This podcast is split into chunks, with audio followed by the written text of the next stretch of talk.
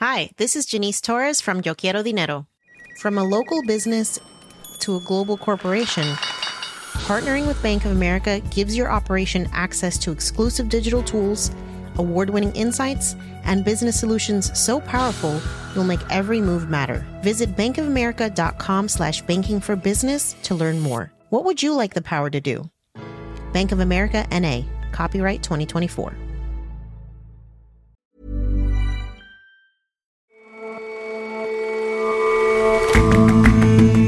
And welcome to The Intelligence from The Economist. I'm Ora Ogunbiyi. And I'm Jason Palmer. Every weekday, we provide a fresh perspective on the events shaping your world.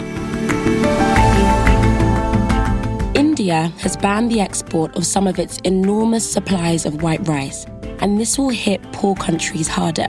As climate change threatens harvests the world over, expect other countries to rein in their grains in much the same way. And it's pretty easy to get your hands on milk that didn't involve a cow.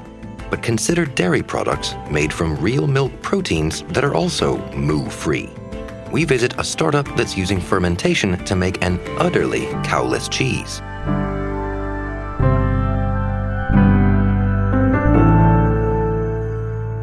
First up, though,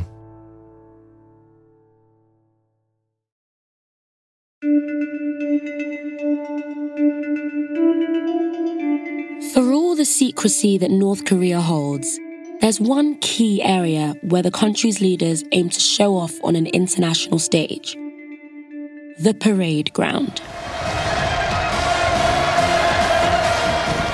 Last week, Supreme Leader Kim Jong un put on a military show to mark 70 years since the fighting of the Korean War ended. In Pyongyang, the country's capital, thousands of beaming soldiers marched past crowds of applauding party officials. Weapons were on display too, including intercontinental ballistic missiles and drones that closely resembled those used by the US armed forces.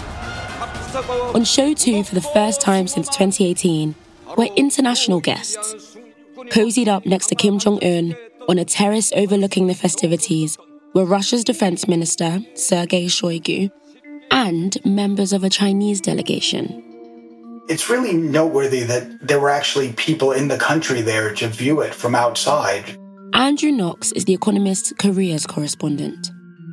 It's the first time that there have been visitors to North Korea since before the pandemic, really. The only people we know to have actually gone in during that time are the Chinese ambassador and some staff, and an American soldier who sprinted across the line between the two countries quite recently.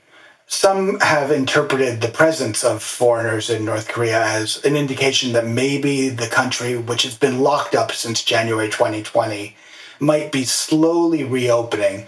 But to be perfectly honest, there's scant evidence for that conclusion. Why have they had restrictions in place for so long?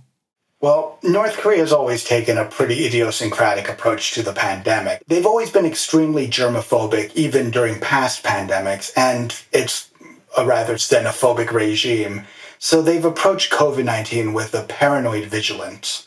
They prevented anyone coming in right back at the start and have maintained a pretty strict seal on the country ever since. And that's really taken a toll on ordinary North Koreans, many of whom depend on informal trade from mostly China in order to feed themselves and their family. None of that, of course, has mattered to Kim Jong un, the country's dictator, who's been doing fine over the pandemic. Being able to control the country in this way has allowed him to exert a degree of control that has been really beneficial to him. And it's not just over ordinary peoples and their market activity, but also over the party and all of the institutions of North Korea. Having the country locked away from foreign interference also has given him an opportunity to continue with his big project of developing North Korea's weapons programs. And he's really benefited from the fact that America is distracted both in Ukraine and with its increasingly tetchy relationship with China. Given all this, there's really no advantage to Kim to opening up, particularly. I mean, he's benefited enormously from this control and he's going to want to hold on to it for as long as he can. Okay, on this question of control, Kim Jong un was already a supreme leader. So, how could he possibly gain even more control than he already had? So, the North Korean regime's control over the country is pretty extreme by comparison to any other country in the world. But there are always aspects of life that are difficult to control. And especially since a big famine in the 1990s, there's been an increasing degree of marketization, you know, small village markets trading in the daily necessities of life, mostly supplied by trade, both licit and illicit, coming over from China. So the pandemic has given him an opportunity to reimpose control over those kind of non approved activities, as well as sort of streamline some of the institutions of the country and make sure that they answer properly to him, including both party organizations and to a degree the army, although that's really been a much longer term project of his that he's been sort of engaged in over the last decade of his reign. And what has that meant for the average North Korean? Since the country's been sealed off, very little information has emerged beyond purely anecdotal report. Even sort of people, you know, who are pulling delivery carts have been reported to face really strict punishments, including being sent to labor camps. The UN's World Food Program has also reported that the number of malnourished people in North Korea has raised by about 10% for the period of 2020 to 2022 compared to the period of 2019 to 2021. Okay, Andrew, the obvious elephant in the room here is the country's nuclear program. And you mentioned earlier that it's prospered while these restrictions have been in place. Tell us a bit more about that. Over the last few years, the North's arsenal has not only become much larger, it seems, but it's become a lot more diverse.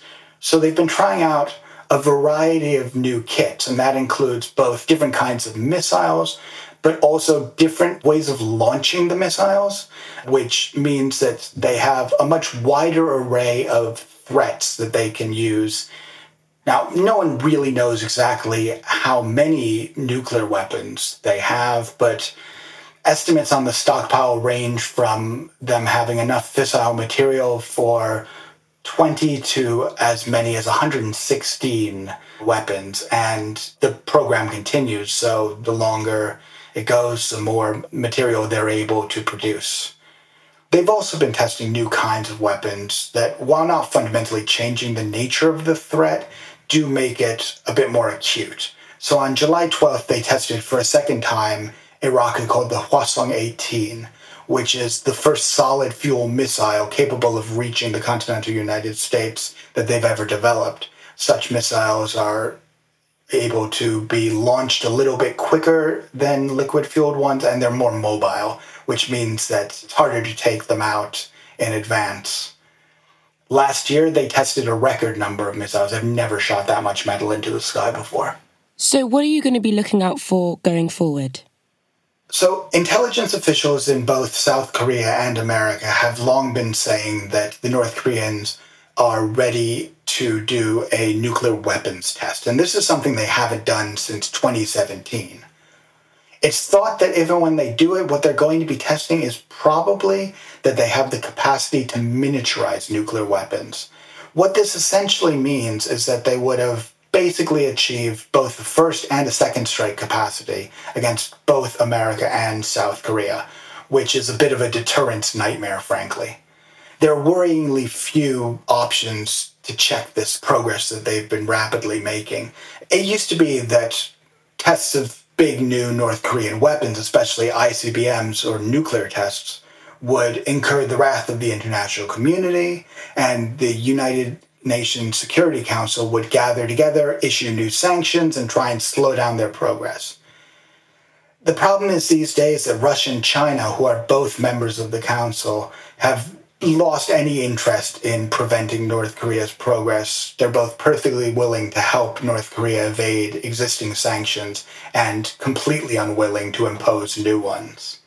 So, what does that mean for the future of the weapons program?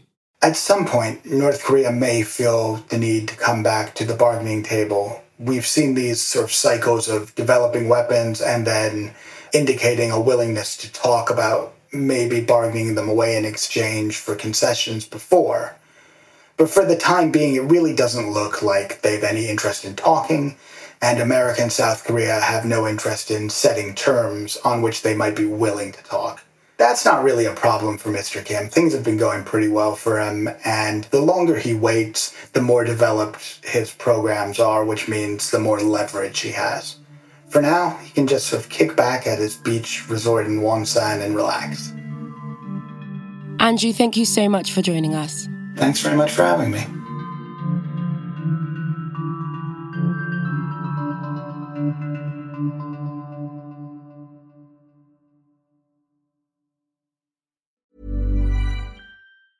Hi, this is Matt and Sean from Two Black Guys with Good Credit. From a local business to a global corporation. Partnering with Bank of America gives your operation access to exclusive digital tools, award winning insights, and business solutions so powerful you'll make every move matter. Visit bankofamerica.com slash banking for business to learn more. What would you like the power to do? Bank of America, NA, copyright 2024.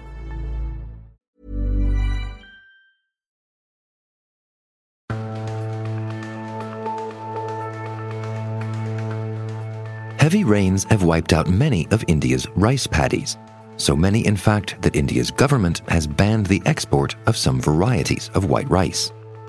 Officials are trying to prevent spikes in rice prices, which are already up by nearly 12% in the past year.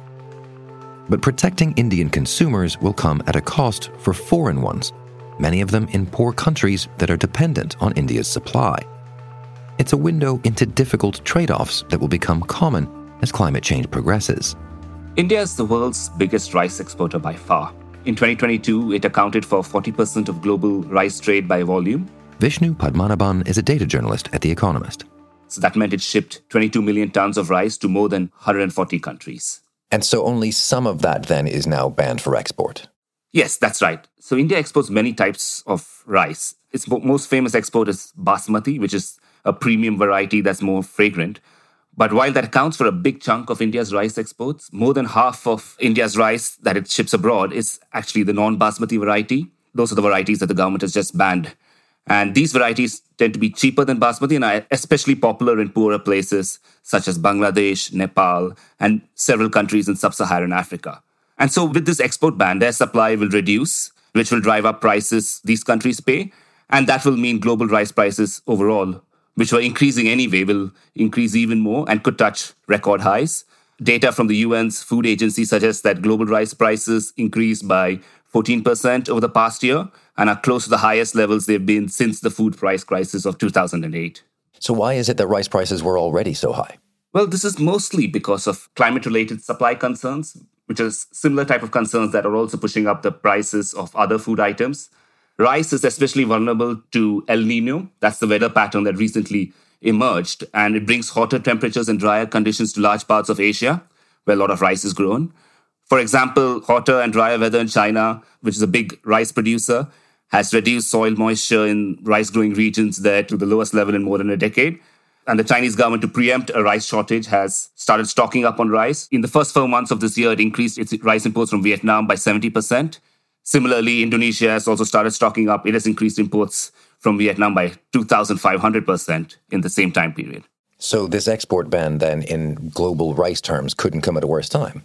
Yes, because many of the countries that will be worst affected by the ban are food importing countries that are already suffering from soaring food costs. So, just to give you an example, food prices in Benin, which is the biggest importer of rice in Africa, are now 40% higher than they were in 2020.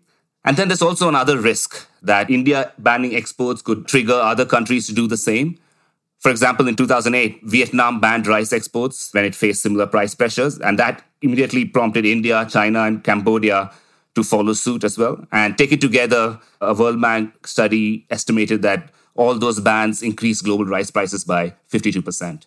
Is there a sense then that other countries are going to follow India's lead this time? Vietnam's government has urged its traders to ensure there is enough domestic supply, but it has not gone as far as to ban rice exports. But if they do decide to and other countries implement rice export bans, the effects could push prices up even higher than they were in 2008, given how close we are to that point right now. But even if that doesn't happen this time, governments are likely to face this choice increasingly often because of a couple of long term trends. One is that demand for rice is increasing, especially in Africa, where appetite for rice is growing because of urbanization and economic growth. At the same time, yields are stagnating in large parts of the world because of climate change. Higher temperatures and more frequent extreme events such as floods are reducing productivity of rice farms. And because rice is such an important source of sustenance for so many millions of people around the world, the more its supply is threatened, the stronger the temptation is for governments to ban its exports. Vishnu, thanks very much for your time. Thank you, Jason.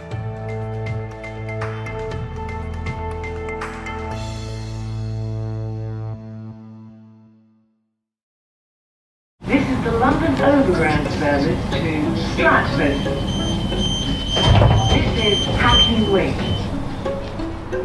Recently, I went out to Hackney Wick, which is this up and coming neighbourhood on the outskirts of East London.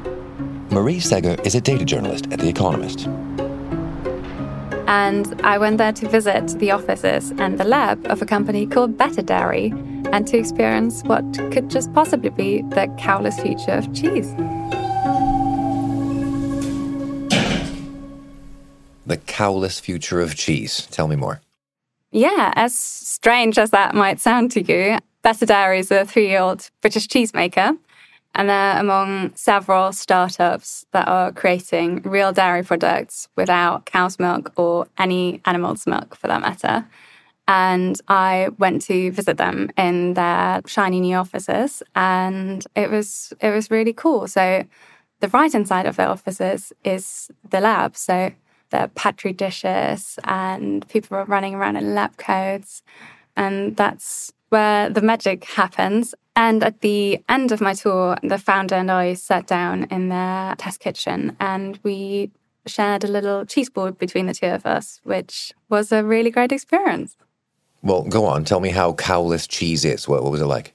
So there were three different cheeses. They were all cheddar, but they were matured at different stages. The first one was just two weeks old and it tasted rubbery and not particularly good. But apparently, two weeks is way too early to eat any cheese. So I tried the two month old one, and that was so much better. I mean, it was really astonishing, actually. It's just like real cheese. And then there was another one that was kind of a bit closer, maybe to Parmesan, because it had matured for that long. And both of those I thought tasted really great. Okay, so it looks like cheese. It tastes like cheese after a certain point. But how does it work? Yes, so Better Dairy is using something called precision fermentation. Their synthetic dairy is made with exactly the same ingredients as conventional milk or dairy. But instead of getting the main ingredient from a living cow, Better Dairy derives it from yeast. So they have these stainless steel fermenters, and in there lives the yeast, and the yeast is fat sugar, and it works a little bit like brewing beer. So from that sugar, the yeast produces milk proteins, and that milk protein is then the raw material that is used to produce cheese. So why go through all of this challenge at all, though? Milk is fine for quite a lot of people.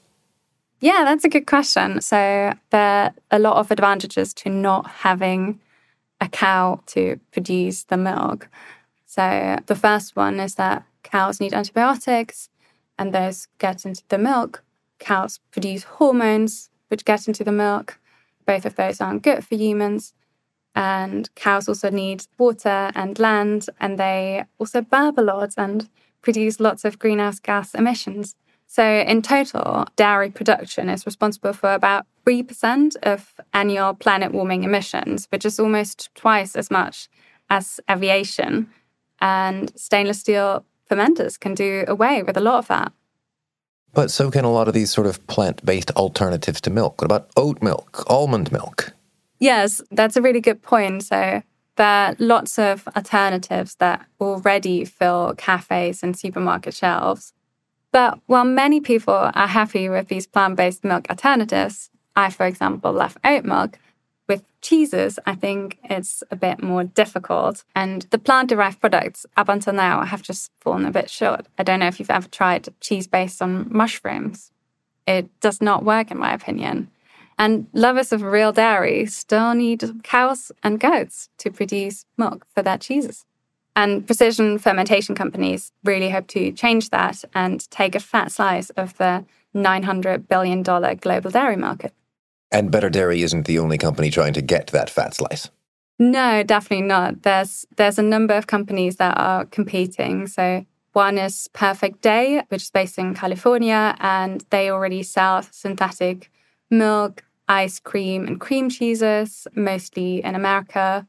There's also Remilk, which is an Israeli startup, and big investors are happy to pour money into the precision fermentation sector. And overall, it has raised nearly $3 billion from investors since the start of 2021. So, as far as you can tell, plenty of money going into it. But what about when the, the cheese comes out the other end? When am I going to see some of the stuff in the in the grocery store? Unfortunately, I think it will take a little while. So, whilst there are several startups who say they can produce and could scale up, there's still challenges. One is that you know precision fermented cheese doesn't sound appetizing to many people. A quarter of respondents to a survey in America said that they weren't keen to try it. So producers try to call it animal free dairy, which does definitely sound a bit more appealing, but it really depends on whether regulators will agree with them calling it animal free dairy or animal free milk or animal free cheese. And there are lots of hurdles. So in the US, obviously, some products are already at the market, but the process there takes about half as long as the process to get regulatory approval in Europe. And finally, what many startups say is their main challenge now is the cost. So, one fermenter holds about 30 litres of milk and it costs around 150,000 pounds or $190,000. Meanwhile, if you want to buy a dairy cow in Britain, which produces about as much, that will only set you back £1,600 or roughly $2,000. So that's a real difference. But the hope is that the price will go down over time. And, you know, in a few years, maybe we can enjoy an Emmentaler together that has never seen the inside of a cow. I concede that my mouth isn't watering yet, but I'll withhold judgment till then. Marie, thanks very much for your time. Thank you so much for having me, Jason.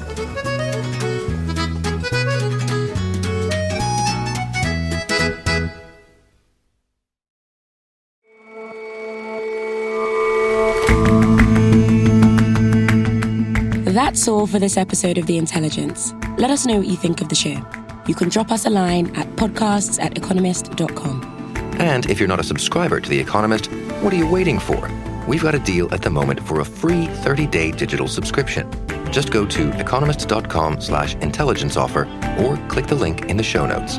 We'll see you back here tomorrow.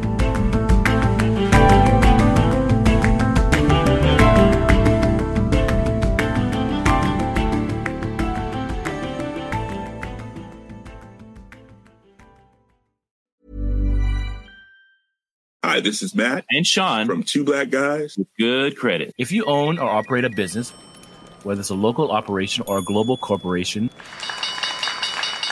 partnering with Bank of America could be your smartest move.